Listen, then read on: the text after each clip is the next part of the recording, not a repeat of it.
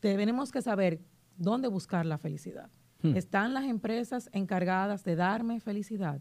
¿Hay felicidad laboral o es felicidad organizacional? Entiendo que todavía, por lo menos en la República Dominicana, es mi percepción de que las empresas tradicionales que son familiares no están preparados porque todavía ven el tema del trabajo como lo veía mi abuelo. Yo te contrato y tú tienes que hacer esto y yo no te tengo que proveer más nada que no sea. Si tú trabajas con una computadora, pues una computadora. Si tú trabajas con un machete, pues un machete. Entonces es así, porque queremos ver también la parte de felicidad como compensación. O sea, muchas veces lo asociamos con el tema de salario. De si tú ganas más, eres más feliz y no necesariamente. Ese balance todavía se necesita. Donde yo trabaje, para yo hablar de felicidad, tengo que tener estas condiciones de trabajo donde mis colaboradores se sientan que tienen un lugar cómodo. Una si- señores, una silla para sentarse cómoda. Yo no he visto, yo he visto sillas rotas. Nada como disfrutar de un día extra a la semana para poder descansar, desconectarte un poco de la oficina y volver al trabajo con ideas frescas. Así que únete a la campaña Corona Extra Day y disfruta de los beneficios de una semana laboral más corta. Por eso te invitamos a que sigas la cuenta de Instagram Cerveza Corona RD y en los comentarios menciones tu lugar de trabajo.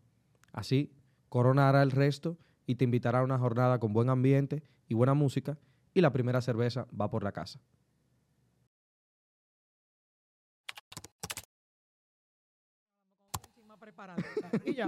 No, tú estás ready para eso, tranquila. Tú a ver. Señores, bienvenidos una vez más a la nómina. En el día de hoy me, me hago acompañar de mi querida Luder Cal- Calderón, cariñosamente conocida como Lulú. Correcto. Me dicen Lulú. Tenemos mucha Lulú por ahí, pero ¿verdad? ¿Cómo tú estás? Yo estoy bien. Bien. Yo estoy bien. Aparte de Lulú, ¿tú tienes algún otro apodo que, que te digan? No, Lulu está bien. Lo Lulú. que siempre me dicen es, ah, igual que mi perrita. Tú sabes. Entonces, eso es lo que es un poquito incómodo, pero después de ahí no, pasa nada. Después de ahí yo fluyo, porque ¿qué voy a hacer? Y mira, te quiero preguntar una cosa antes, antes de pasarte a presentar. Eh, en términos laborales, ¿tú has tenido problemas con el tema de tu nombre? No laborales en la universidad. Ok, Sí. ok, en la universidad. Eh, voy a hacer la anécdota, ¿verdad? Ah, Tú me- claro. Tú me, cortas. Sí, no, no, no, dale, no, dale para adelante, sí, sí. Hubo una profesora, yo tenía clase los sábados y esa materia era súper temprano. Yo ni me acuerdo de qué era. Ya tú sabes lo importante que era esa materia. Y entonces, cuando estaban pasando el listado, ella dice, ella va uno por uno, y en una dice, Calderón Lu, ¿quién? Se llama así. Y yo levanté la mano, tú sabes. Yo soy. ¿Y por qué te pusieron ese nombre? Bueno, ay, y ahí viene el cuento. Ay, ay, qué fuerte, qué fuerte. Entonces, vam- vamos a hacerlo de la siguiente manera. Date una presentadita, háblame un poquito de un proyecto muy lindo que tú tienes por ahí. Y luego entonces, vamos a darle arriba. Bueno, pues yo soy Lulú, Lu del Car Calderón. Eh, soy de profesión, pues, licenciada en Administración de Empresas. Ok. Tengo dos especialidades, una en la parte financiera, especialidad en gestión financiera, y en la parte de diseño y gestión de bienestar y felicidad organizacional. Ok. Entonces, tú sabes, como que me tomo un chin pensar, lo pienso a veces, porque están los dos términos ahí. Claro. Eh, pues comencé con ABA hace dos años, ya me independicé hace dos años con, con ABA. ABA significa clima, entonces mi idea con mi proyecto siempre ha sido trabajar la parte de la felicidad y el bienestar. Ok. Entonces, ABA como es clima, pues inicié como con ese, con ese nombre que llamaba a, a yo trabajar esos proyectos Ok. con la empresa. Entonces, eh, tengo más de 15 años con la parte de gestión humana Buenísimo. eh, trabajando con empresas familiares tradicionales. Ok. Entonces es muy, ha sido muy bonito el proyecto porque he podido ver, o sea, desde colaboradora hasta, vamos a decir, emprendedora, cómo, Claro. cómo yo puedo, cómo he podido identificar y llevar pues esa, esa parte. Entonces, nada, aquí estamos echando para adelante. buenísimo. Buenísimo. Entonces, vamos a hacer una cosa. Vamos a romper un poquito el hielo. Hmm. ¿Verdad que sí? Y te quiero hacer una pregunta. Si tú quieres la respondes, si quieres no la respondes. ah, yo pensaba que era la otra. No, no, no, no, no. No, yo te la voy a hacer y tú tienes la libertad de abordarla. Al mes, ¿a cuánto asciende tu salario o tu ingreso? Al mes. Ajá.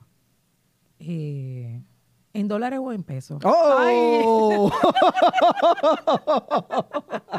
ay, ay, como no, tú en quieras. dos- no, en los dos son muy, es muy bajito. Ah. Mi esposo me mantiene todavía.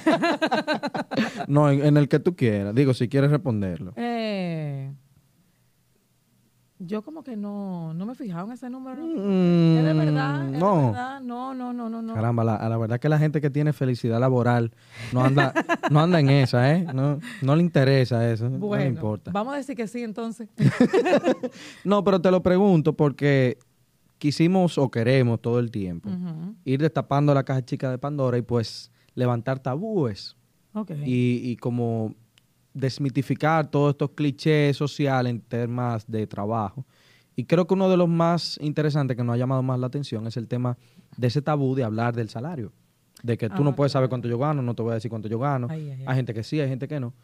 Eh, ¿Cómo tú lo ves eso? ¿Qué tú opinas de eso? Mira, la verdad es que dentro de las empresas, si pudiéramos decir, perdón, que, bueno, dentro de las empresas, si estandarizáramos el tema de administración salarial, de escala salarial, fuera muy, fuera más fácil.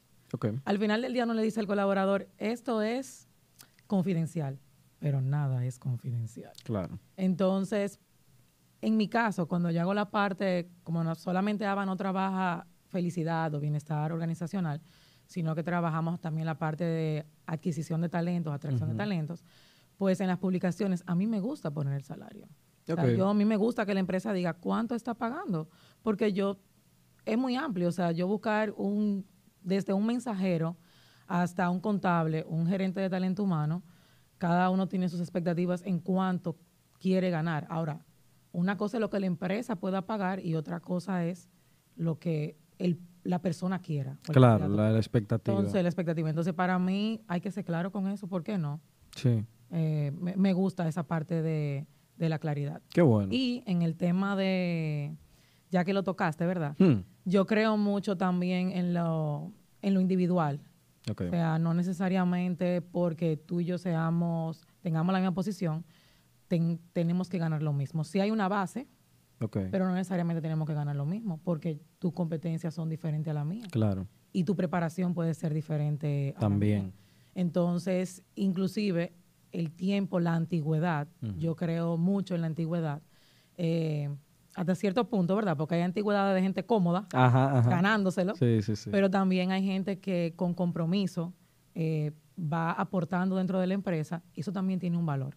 claro. Entonces, eh, a pesar de que debe haber una escala y debemos ser transparentes con el tema de los salarios, sí yo entiendo que hay beneficios que pueden aportar a ese salario y obviamente sumarle a ese paquete que son individuales. que no tienen que Claro, ver que, con- que con pueden ser, ¿verdad? Direccionados dependiendo del valor agregado que cada quien te Claro que sí, ¿por aporta. qué no? Qué bueno. Entonces, mi salario es XXX en dólares y en pesos. no, no, no, buen- buenísimo. Pero lo que pasa es que no tengo salario. Ahora, No, te puedo decir mi último salario de, de gestión humana. Ok, ¿cuánto? 80. Ok, ok. Empresa mediana, mediana, una plantilla de Noma de 45 personas, ok. eh, con una analista, ¿Cuál era la posición? ¿Tú eras eh, gerente? gerente. O sea, yo salí como gerente. Ok, Pero eh, el tema era que el título vino después.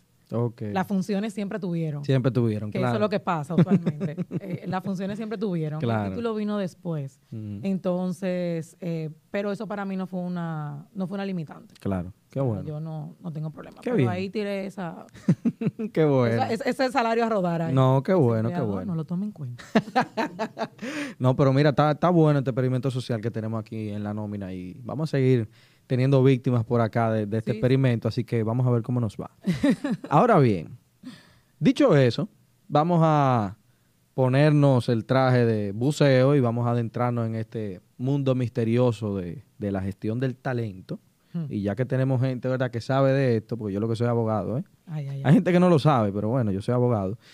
Vamos a entrarnos en este mundo y quiero conversar contigo de, de este tema, lo, lo conversábamos antes de llegar acá, del concepto de felicidad laboral. Inclusive, estábamos grabando otro episodio ahora mismo y estaba conversando con, con otro de nuestros invitados de ese mismo tema y le decía, mira, en esta ocasión voy a hablar con, con Luz del tema de, de la felicidad laboral porque siento que es un concepto nuevo. hay cosas nuevas que están entrando ahora en la sociedad. Eh, inteligencia artificial, Ah, Bitcoin, qué sé yo qué. Y dentro de toda esa nube oscura, entonces está ah, felicidad laboral o bienestar laboral. Pero creo que más felicidad laboral, porque creo que es un concepto que como nombre está generando cada vez más impacto. Y que yo le comentaba a esta persona ahorita, yo decía, mira, yo veo que es un término que está floreciendo en el gremio de la gestión de talento, pero que todavía en la sociedad no está tan popularizado. Y como todavía tiene esa curva de madurez en la que, ¿verdad? Cada vez más se va a ir haciendo popular, todavía hay personas que no entienden cuál es el alcance.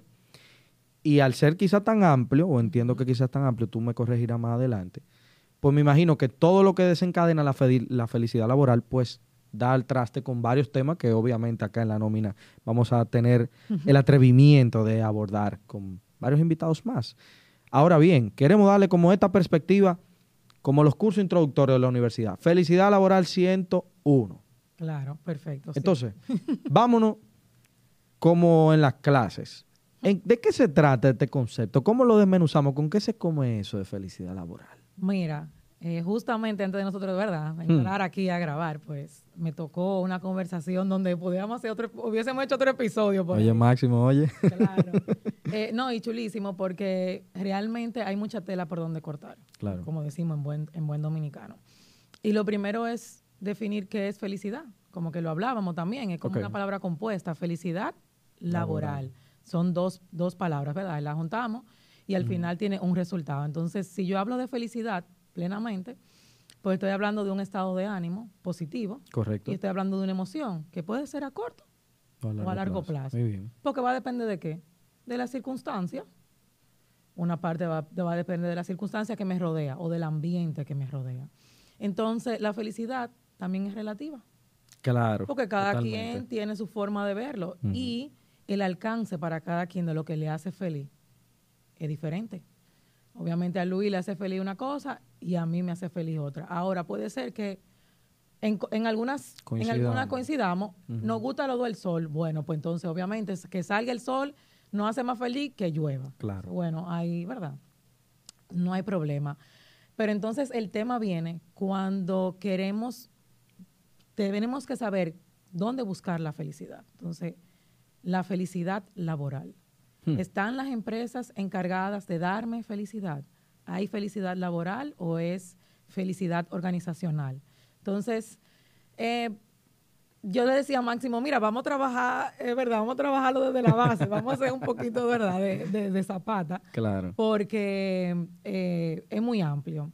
Entonces, cuando juntamos la parte del término de felicidad, ¿verdad?, que la felicidad se habla desde Aristóteles. o Sí, sea, claro. Ese término, e inclusive le decía, conversábamos y decía, es que inclusive el término de felicidad en sí cambió. O sea, ya le agregaron el- la parte de que tiene que tener un propósito.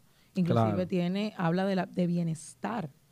Entonces, eh, cuando hablo de felicidad laboral, pues simplemente es añadirle esa parte de cómo yo como persona, felicidad laboral, entonces en mi puesto en el que yo me desempeño, hay un entorno donde yo me siento que tengo un propósito o me siento motivado. Wow. Entonces, por ahí va el asunto de combinar esas dos palabras, que no es lo mismo que felicidad organizacional. Oh, No, no es lo mismo. Porque Ok. la felicidad organizacional es cuando la empresa provee esas condiciones para que yo entonces ok. tenga un ambiente para seguir en un estado o, o gestione esas emociones. Ok. Entonces no, eh, entonces es interesante porque como que tú tienes que desmenuzarlo. Tiene Wow. mucho, tiene como muchas, muchas, muchos ingredientes. Entonces, según lo que he, he podido, ¿verdad? Ver, investigar, uno siempre vive leyendo y como tú dices, parece un concepto nuevo, pero en nuestra sociedad Claro, es mucho más nuevo. claro. Entonces, claro, hay empresas que, que tienen formación, es decir, tienen su- sus planes ya de bienestar desde hace muchísimo, muchísimos años. Pero entiendo que todavía, en, por lo menos en la República Dominicana, es mi percepción, pueden, obviamente podemos entrar adelante en otro debate, Ajá. de que las empresas tradicionales y que son familiares no, no están preparados. ¿Por qué? Porque todavía ven el tema del trabajo como lo veía mi abuelo. Es decir, yo te contrato y tú tienes que hacer esto. Y yo no te tengo que proveer más nada que no sea. Si tú trabajas con una computadora, pues una computadora. Si tú trabajas con un machete, pues un machete. Entonces es así. claro, vamos a lo que vinimos. Vamos a lo que vinimos, pero las generaciones han cambiado. Nosotros hemos cambiado. Claro. Y así mismo ha cambiado, ha tenido que cambiar. Claro. Pues esa percepción de que el trabajo es simplemente un lugar donde me proveen estas condiciones y también donde me dan eh, o yo gestiono a las personas desde otra perspectiva. Claro. Su calidad de vida, eh, cómo, cómo yo hago que sus valores y los valores de la empresa tengan congruencia claro. para que entonces tener ese significado o ese propósito que al final del día a mí me hace feliz, por lo cual yo aporto entonces al equipo de trabajo felicidad y entonces va como teniendo como ese balance. Claro, yo creo que ciertamente eh, ha tenido una curva, ha, habido muchos cambios, porque siento que, por ejemplo, ponte tú, en los tiempos de, como, como tú bien mencionabas, de, mi abuelo, qué sé yo, uno se puede imaginar eh, trabajando en el campo, e, ese padre de familia trabajando en el campo y luego, qué sé yo, daban las 12, la una,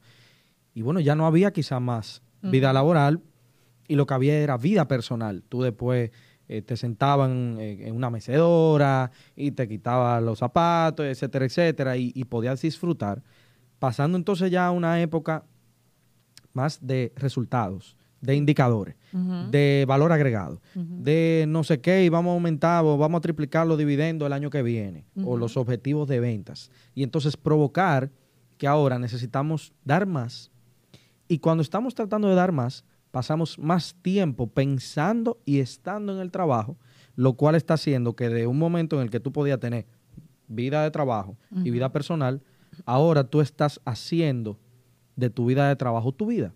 Y es mm. técnicamente, aunque, sea, aunque sea negativo en ciertas ocasiones, es la tendencia y, y, es lo que también le da vida, por ejemplo, a este tipo de proyectos como la nómina, de decir, óyeme, si yo estoy pasando de 24 horas 8 en mi trabajo, un tercio de mi día productivo. Correcto. Y de 7 días de la semana, 5 trabajando, entonces quiere decir que en el trabajo yo estoy desarrollando todo lo que es, eh, vamos a decir, mi desenvolvimiento como ser humano interactuando en sociedad. Sí. Entonces, es, válido que, que, se esté transformando, que haya una necesidad de transformar la cultura organizacional a la felicidad del colaborador.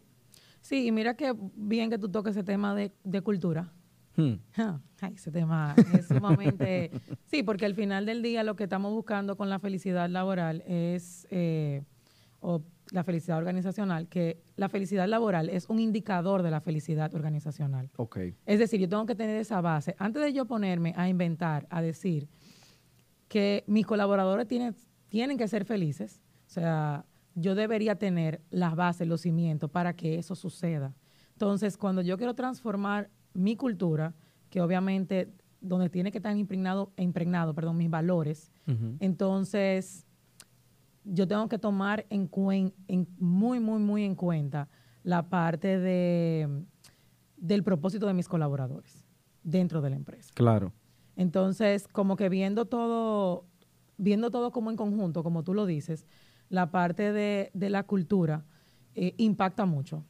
Y a veces las empresas no están preparadas para hablar de felicidad y comienzan a hablar de felicidad. Okay. Es decir, no tenemos las condiciones de trabajo, por lo menos las, vamos a decir, higiénicas eh, o de herramientas, y comenzamos a hablar de felicidad. Okay. Porque queremos ver también la parte de felicidad como compensación. O sea, muchas veces lo asociamos con el tema de salario.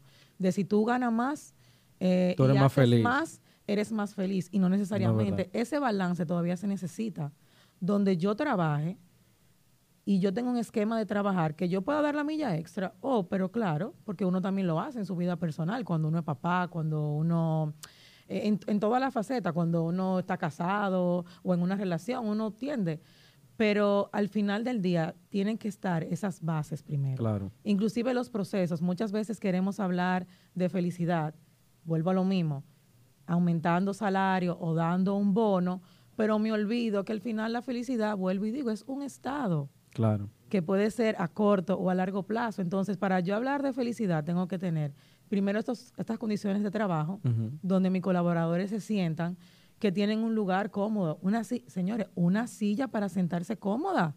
Yo no he visto, yo he visto sillas rotas. en lugares de trabajo. Yo he visto gente pasando trabajo porque la computadora se le apaga y no le funciona. Míralo ahí. Entonces, ¿qué pasa? Claro que yo voy a durar más de ocho horas dentro del trabajo y voy a tener que dar la milla extra. Claro, batallando con la computadora. Y voy a tener que llevar el trabajo para mi casa. Y entonces también tú me exiges que aparte de todo eso yo llegue y sea feliz. Pero ven acá, por lo mismo que tú me pagas, no, es que no, es que ni siquiera me va a dar dinero. Porque no lo voy a poder disfrutar. Porque la felicidad tiene mucho también que ver con la parte de la salud. Y entonces ahí viene, o sea, la parte de bienestar es la salud, la seguridad, la calidad de vida. Claro. Entonces es un conjunto, son muchos ingredientes. Entonces, no solamente es entrarnos en la parte de, de felicidad laboral, es entrarnos en la parte de felicidad organizacional. organizacional. Dando, o sea, fomentando esas condiciones de trabajo donde mis procesos internos operativos también sean congruentes. Están adecuados. Yo tengo el software que necesito, yo tengo los programas que necesito, la gente tiene esas herramientas. O sea, tú llegas, tú, tú no has visto la gente que llega, tú llegas a un banco y el cajero, el pobre, que el sistema no le funciona. O sea, tú dices, wow, tú del otro lado piensas, esta empresa o este, ¿qué, es lo que está pasando aquí? ¿Qué es lo que está haciendo este muchacho? Ese, ese colaborador se estresa Claro. Porque dicen, no puedo hacer lo que yo tengo que hacer. Y entonces, ¿en qué momento lo voy a hacer? Claro, y con toda la intención de hacerlo. Con toda la intención de hacerlo. Entonces, luego de eso viene la gestión de personas. Claro. Y en esa gestión de personas vienen todos los planes que tú quieres hacer. Inclusive, el tema de yo, de que esa felicidad laboral se logre a través de esa felicidad organizacional, es a través de la perseverancia y es el tiempo que, lo, que lo determina. Okay. O sea, no es tan fácil como que voy a crear un plan donde ahora todo el mundo se celebren los cumpleaños del mes. Vamos a dar un bizcocho. Hay una tarde libre de cumpleaños. Voy a hacer un team building, porque eso está de última. la gente que hace team building, esa gente tan feliz. yo voy a aprender a hacer team building ahora, de verdad. Porque lo hacen una vez al año y creemos que eso cambia la cultura de cómo la gente hace las cosas, ve las cosas. Al final del día, la felicidad, la felicidad laboral es la forma en que yo lo veo. O sea, esa perspectiva del colaborador en base a ese, a ese entorno de trabajo. Entonces, yo tengo que crear esas bases que sean sólidas a través del tiempo. Y lo queremos hacer, como te digo, a través de un team building, a través de una consultoría de tres meses, donde yo creo que voy a que la gente tiene que alinearse y no es así. Recuerda que la cultura también eh, en las organizaciones se cambia a través de mi percepción, ¿verdad? a través de yo conocer a mi gente. Y la única forma de yo conocer a mi gente, ¿cómo es? Conversando con ella. Tratando con ellos. Cuéntame, ¿qué te pasa? Déjame saber, porque la única forma que yo voy a motivar a Luis es cuando yo conozco sus motivadores. Claro. Su propósito. Entonces, eso al final del día, cuando yo le aporto a Luis, ¿qué Luis hace? Me aporta a mí. Te da la milla extra. yo sí creo, por ejemplo, en las, eh, que la cultura es colaborativa. Ok. yo creo en los colaboradores. Ok, ok, ok.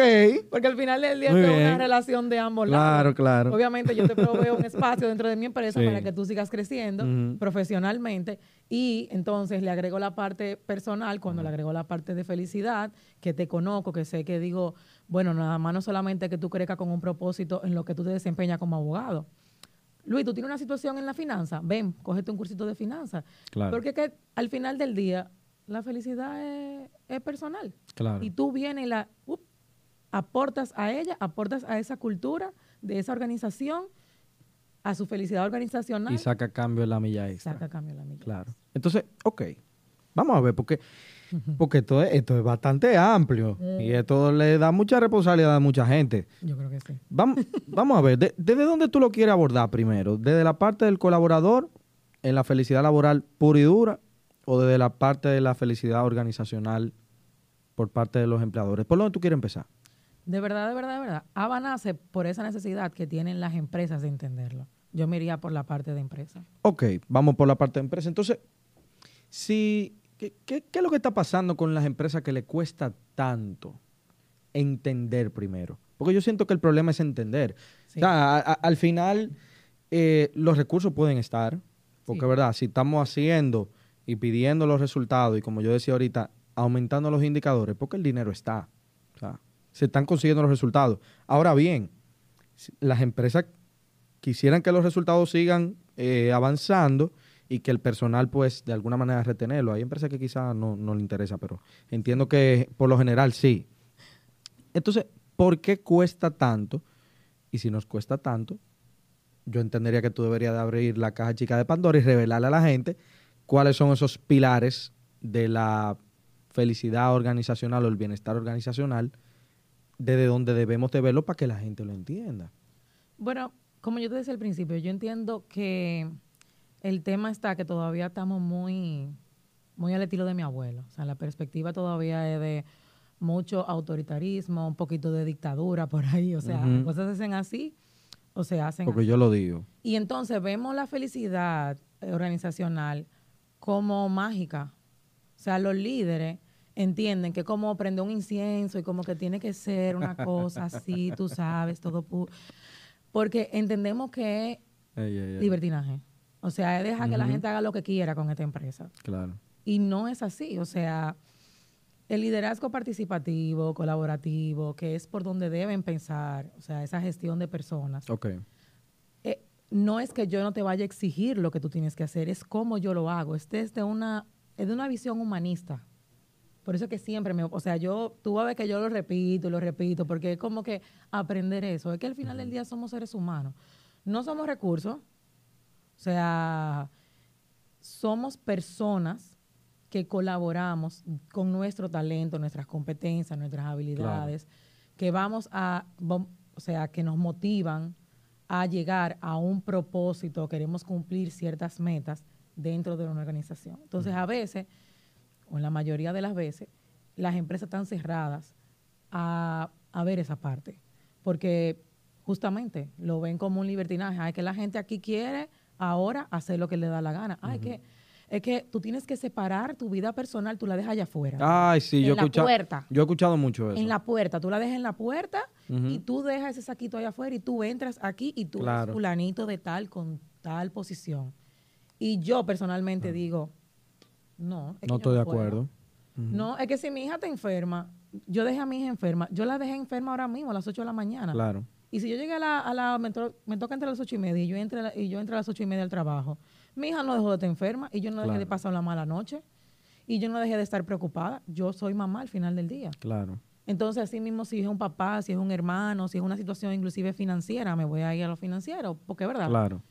Eh, tengo una deuda, algo pasó y yo tuve que resolver, eh, el carro se me dañó, o sea, yo no dejo de preocuparme. Ahora, como las empresas gestionan las personas, o sea, gestionan a sus personas, a su personal, y las ven y las tratan, entonces yo sé que la empresa me apoya. Entonces, mira, tú sabes que se me dañó el carro, yo voy a llegar 10 minutos tarde. Ah, Luz del car, no hay problema. O tú te tienes que ir 10 minutos antes por lo del carro. Mira, Luis, una preguntita. Tú me dijiste que el carro estaba dañado. ¿Tú te quieres ir media hora antes? Sí, no, no hay problema. ¿Qué hace Luis al otro día? No, llega ¿Cuánto llega? temprano. Temprano. Porque, ¿qué te crea a ti eso? No, a mí me está generando confianza. O sea, y, y Sí, bienestar Y una, y una responsabilidad. ¿Tú Claro. te sientes responsable más de la cuenta? también. ¿Te están pidiendo la milla extra? verdad. No, te dijeron que tienes que llegar el otro día antes. No, pero tú mismo te... Pero tú mismo lo haces. Qué inteligentes somos. O sea, yo digo, wow, o sea, es un tema de que no queremos, no queremos ceder un poquito. Pero obviamente, y entonces ahí vengo del lado del- de, de la parte del colaborador, porque hay colaboradores, señores, que abusan. O sea, literalmente, abusan de esa confianza, Claro. de esa parte humana, pero yo no puedo juzgar a todo el mundo de la misma manera. O sea, al final del día también tú vas a implementar planes de bienestar, tú vas a fomentar la felicidad organizacional y no todo el mundo se va a montar en el mismo tren porque todo el mundo no va a tener la misma forma de verlo. Claro. Sin embargo, eso no quiere decir que yo no lo vaya a hacer. Entonces, yo creo que va como, va, va, por, e- va siempre por ahí, la forma en que hemos, las generaciones ven el tema de que ahora mismo también los millennials, que si no quieren, que si estos muchachos con el trabajo remoto, que lo que quieren es estar en su casa, etcétera, etcétera, etcétera. O sea, si nos ponemos a hablar, eh, tú sabes que va a haber, por eso te digo, mucha tela por donde cortar. Sí, Al final sí. del día las empresas lo que no quieren es eso, que lo entendamos como que es un libertinaje Claro. y que simplemente tú puedes hacer lo que tú quieras eh, dentro de esta empresa. Entonces todavía hay muchas personas eh, y en este caso muchos dueños de empresa también de una de generaciones que no han entendido el, el cambio que ha dado genuinamente el mundo, donde exigimos y, y tenemos, así como tenemos deberes, tenemos derecho Claro. de tener un sábado con mi familia sin que me suene la flota. Claro.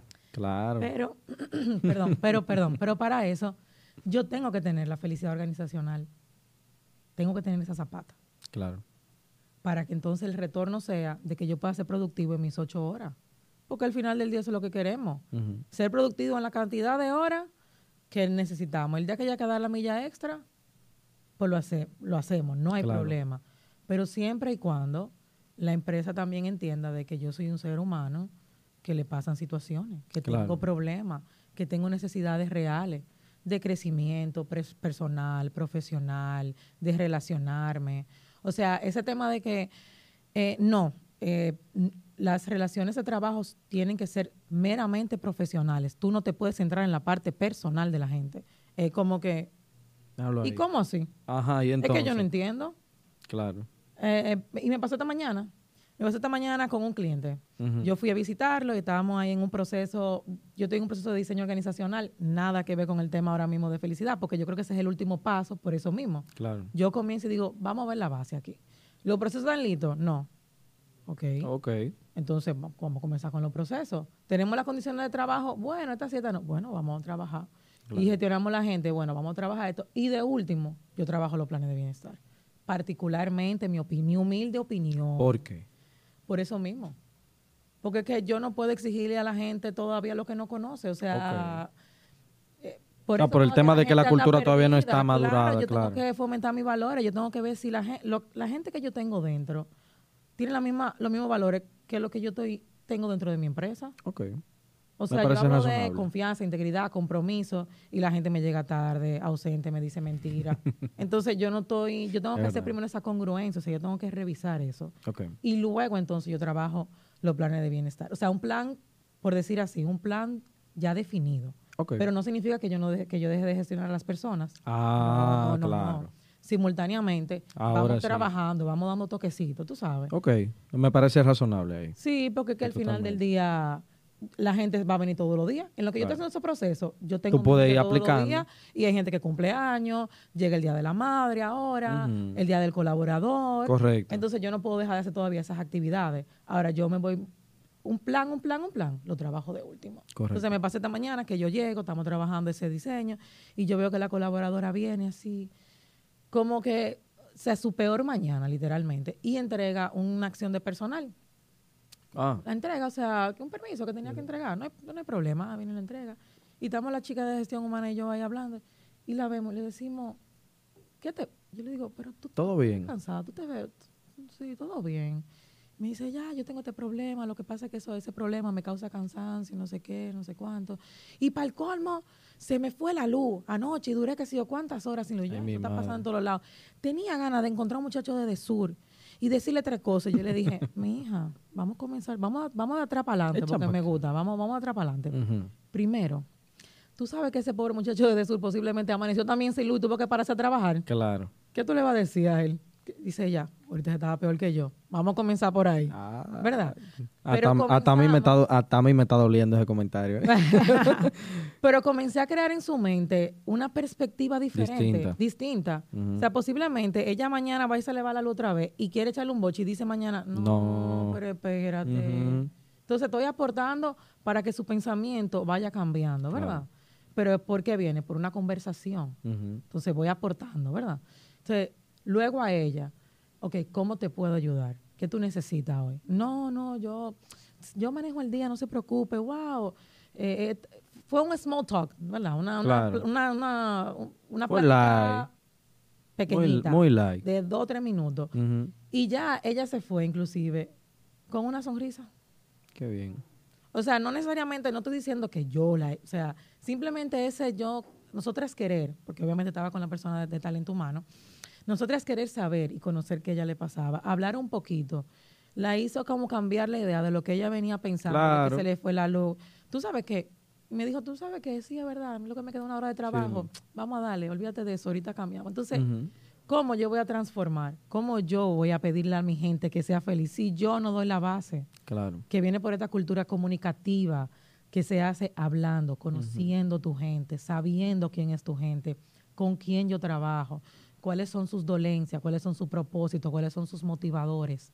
Entonces, todo eso, antes de yo trabajar, tú ves, antes de yo trabajar ese plan definido, yo voy conociendo a mi gente. Claro. Tú vas Yo cogiendo esos insumos. Yo voy cogiendo esos insumos y ya yo sé que fulana, cuando yo la vea de cierta manera, cuéntame cómo vas Claro. con esta situación que me contaste hace dos sábados atrás. Y mira, te voy a hacer un comentario al respecto. Yo siento que uno de los mayores retos que Mm. tienen las empresas y los empleadores en este tema de conocer al colaborador es eh, hasta cierto punto el tema del miedo.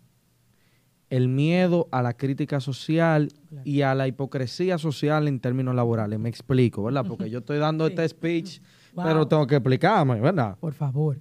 ¿Qué es lo que sucede?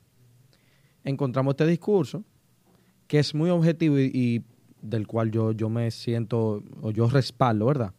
De que hay que conocer a los colaboradores.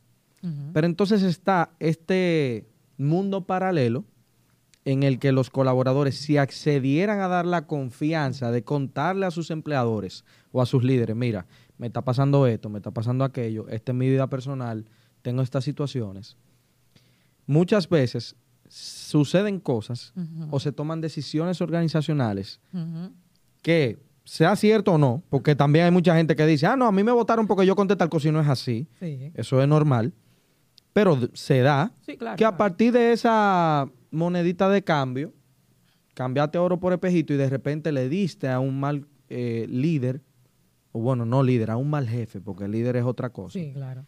Le diste a un mal jefe un dato que tú no tenías que darle, entonces tú dices, míralo ahí, primera y última vez. Entonces, por eso quizás se está tornando esta cultura de estos colaboradores que también no se autoayudan y dicen, yo voy a mi trabajo, a hacer mi trabajo. Claro. Yo no tengo que decirle a nadie qué me pasa, no tengo que decirle a nadie qué me sucede en mi casa Claro.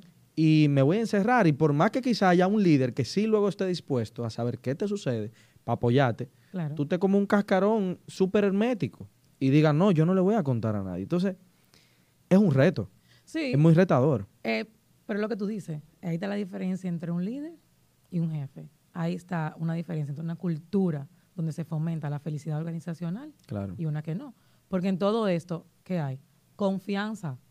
Pero también yo como profesional tengo que saber hasta dónde yo debería. Entonces también eso se educa. Ujú. O sea, tenemos que educarnos mejor. Tenemos que educarnos mejor como profesionales. Y también es una responsabilidad de la empresa, por eso te decía, educar a su gente. O sea, no solamente en la carrera profesional, también edúcalo con inteligencia emocional para que sepa. Porque queremos ver la inteligencia emocional como que es para los líderes, para que sepa gestionar a su gente. Ay, ay, ay. No, es que la inteligencia emocional es para todos. Es porque al final del día tu gente atiende a un cliente, un paciente. Eh, no, que la gente de tecnología, que esa gente son cuadradas y tienen que estar detrás de... También, No, eso no es verdad. Tienen toca. una reunión, le toca para la vida. Entonces, ¿cómo yo estoy preparando y desarrollando a mi gente de manera interna para que cuente con esa inteligencia emocional? Claro. de también saber decir hasta dónde que queremos, es lo que te digo, qué cultura estamos fomentando. Hay confianza, hasta dónde está la confianza. Y obviamente, de una vez que yo vea a una persona que traiciona mi confianza, olvídate. Hasta, ahí llegó. llegamos. No, hasta ahí llegamos. Y esa zapata que yo vengo haciendo, de no solamente gestionar, eh, de gestionar personas, pero lo que te digo, o sea, de que mi cultura, mis valores estén unidos, mi proceso, mis condiciones de trabajo, la rompí Claro. la rompí. Entonces nosotros como profesionales también tenemos que saber hasta dónde, no hasta dónde, cómo decimos las cosas. Porque al final del día, si me está pasando un- algo de salud a mí, a una persona, que es lo que más pasa, o sea, los sentimos aquí es increíble, son altos por salud. O sea, tú ves la gente, problema gástrico. ¿Pero Claro. por qué? Es el estrés que nos está matando. Problemas cardiovasculares en personas jóvenes. Ay, mi ¿Por qué? Es el estrés que nos está matando. Saludo a mi cardióloga. Un saludito. sí, saludo a mi psicólogo. También. de que también, ¿verdad? Entonces, todo esto es una combinación. Claro. Al final del día vuelvo y lo digo y vuelvo a lo mismo. ¿Cuál, en base, ¿Cuáles son mis bases Claro. para yo trabajar mi felicidad organizacional? Que al final del día va a dar como resultado que la empresa tenga colaboradores felices. Claro. Porque la empresa no... Y, y algo que yo no sé si lo respondí o no, lo hablamos. eh, la organización es la responsable de la felicidad de sus colaboradores. Respóndalo. ¿Qué usted piensa? Yo entendería que miti miti, Miti, miti. miti miti, claro. Miti miti, porque que- No. no, no, no lo es, no es responsable responsable. de tu felicidad. No, Bueno. te va a dar las condiciones. Mm, Te va a dar condiciones. Pero si esas condiciones, si tú entras en un lugar de trabajo que tiene condiciones y esas no son las que a ti te hacen feliz, yo no puedo hacer nada. Ok, es válido, es válido. Ahora, vamos a hacer una cosa. Para hacer esta, esta parte como una especie de cierre, vamos a dejar ese debate de la parte de la felicidad del colaborador para otro episodio y yo quiero entonces que vengamos a esta parte Mm. de la felicidad organizacional de cara a lo externo de la empresa. Y aquí yo voy a dar una queja. Ay, ay, ay. ay. Aquí yo voy a dar una queja. Estamos hablando de que otro de los términos que yo veo que está muy popularizado es la experiencia del colaborador. La experiencia del colaborador, la experiencia del colaborador. Pero hay dos experiencias que yo entiendo que se están olvidando mucho y que inclusive desde mi gremio han dejado mucho de qué hablar. Y es de la experiencia de el potencial talento o reclutante, vamos a llamarle así, eh, no sé, como el, e- ese que está en el proceso de reclutamiento, no sé, El candidato. del candidato, la experiencia del candidato Claro. y la experiencia del ex colaborador, la experiencia en su salida. Sí. ¿Por qué? Porque yo digo, y he visto ejemplos muy claros en mi sector, de empresas, firmas de abogados, voy a ser claro aquí, que sus procesos de reclutamiento tienen como unos manejos que no son los mejores, no son los más adecuados, no voy a entrar en detalle. Sí, sí. Y que lamentablemente en, en términos de, de interacción social dejan una imagen que da mucho de, de- de qué hablar. Sí. E incluso yo pudiera atreverme a decir, mira, en el peor de los casos, cuando viene a ver la cultura organizacional interna, cuando tú ingresas, quizá no es tan mala, pero los procesos de reclutamiento son tan malos y te dejan una experiencia tan mala que tú dices, mira, eso es lo que es un desastre. Sí, porque tú sabes lo que pasa también. Que usualmente, y esto pasa mucho, y lo digo porque lo he visto y lo digo con firmeza. Yo no puedo decir que en todos los casos va a ser así, pero para mí una per- un contable no es un- una persona para trabajar el talento humano No. o una persona puramente administrativa. Y entonces eso es lo que pasa muchas veces. Me pongo el asistente, pongo el contable como el que maneja la nómina o el encargado de No, administración. no, no, la nómina la manejo yo. No, no, está así, está así, está así. Pero lo pongo para que haga esa, esa parte. Entonces, tú hablando de la experiencia del colaborador, pudiéramos también hablar de marca empleadora.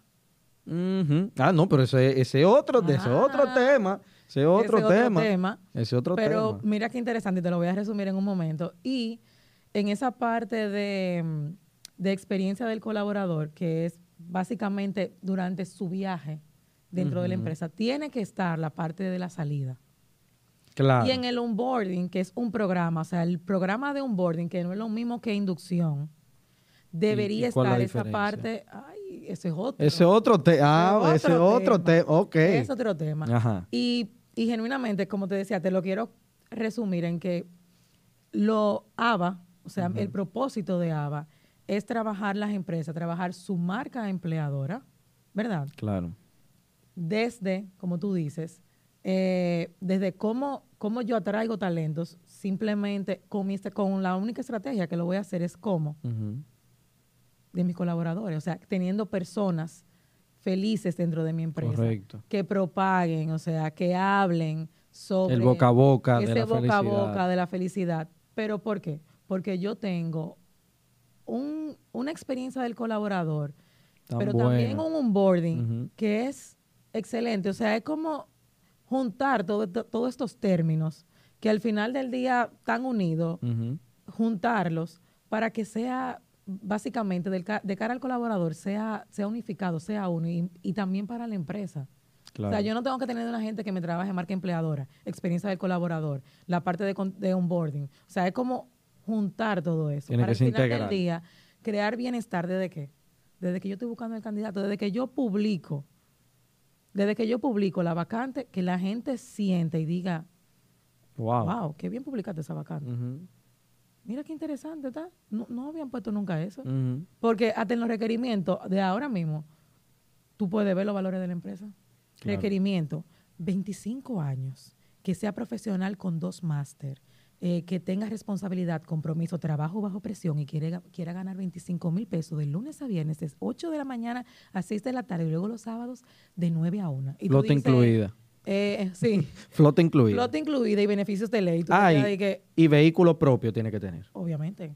Gracias. Y tú dices, y entonces, entonces tú dices, Mm. eh, al final, al final del día, tú dices, ¿y, y yo?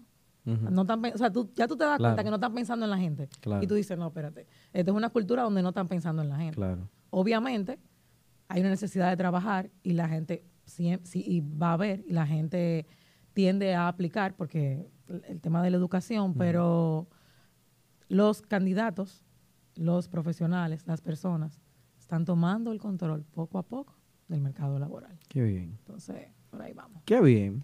Mira, yo necesito hacerte una invitación. Porque esto hay que dar una segunda parte, pero obligado. Y, y- pero y rápida. y hasta una tercera, porque cuando viene a ver. Sí, sí, Sí, claro. sí. Vamos a hablar con. Hasta vamos- cuatro y cinco, no hay problema. Vamos a hablar con la gente de, con los muchachos del estudio RD acá, nuestra casa, para que nos brinden un espacio amplio y podamos, Bueno. podamos quizás hasta ponernos los guantes, ¿verdad? Porque Bueno. se puede, se puede armar. Entonces, por fin, eh, ¿de quién es la responsabilidad de la felicidad de- del colaborador? Es co Mm. responsabilidad Ah, ok. compartida, Está bien, vamos a ver si lo descubrimos en otro momento. ¿verdad? Sí, sí, sí. Ahora, no sin antes, para los jefes de empresas, líderes de empresas, Ujú. emprendedores y empresarios que quieran, pues entonces tener una cultura de felicidad organizacional y que diseñen todo lo que todo lo que es de a nivel de procesos de gestión de talento, pues dónde te podemos encontrar. Bueno, ahora mismo me pueden encontrar eh, mi red social en Instagram, Ujú. ava.gt.rd. Ok. Todavía estamos trabajando en la parte del diseño de, de la página para obviamente, tú sabes que es llega más. Claro. Eh, en LinkedIn estoy como Ludelcar Calderón también. Ahí yo realmente hago todas mis publicaciones Perfecto. actualmente y ahí está todo, todo mi contacto. Y como dije, ABA es una firma de consultoría y asesoría de talento humano eh, enfocada en la parte de bienestar y felicidad organizacional, pero no solamente en eso, o sea, diseño organizacional y la parte de headhunting, porque la idea es poder culturi bueno, educar Ajá. Mm. educar a las empresas de cómo llegamos a esa felicidad organizacional Claro. eh, y cómo tenemos ese indicador de felicidad laboral a través de todos los procesos. Excelente. Bueno, señores, agarren su teléfono, busquen en Instagram Correcto. para que vayan teniendo su cita, vayan reservando su cita por ahí para que le den su asesoría.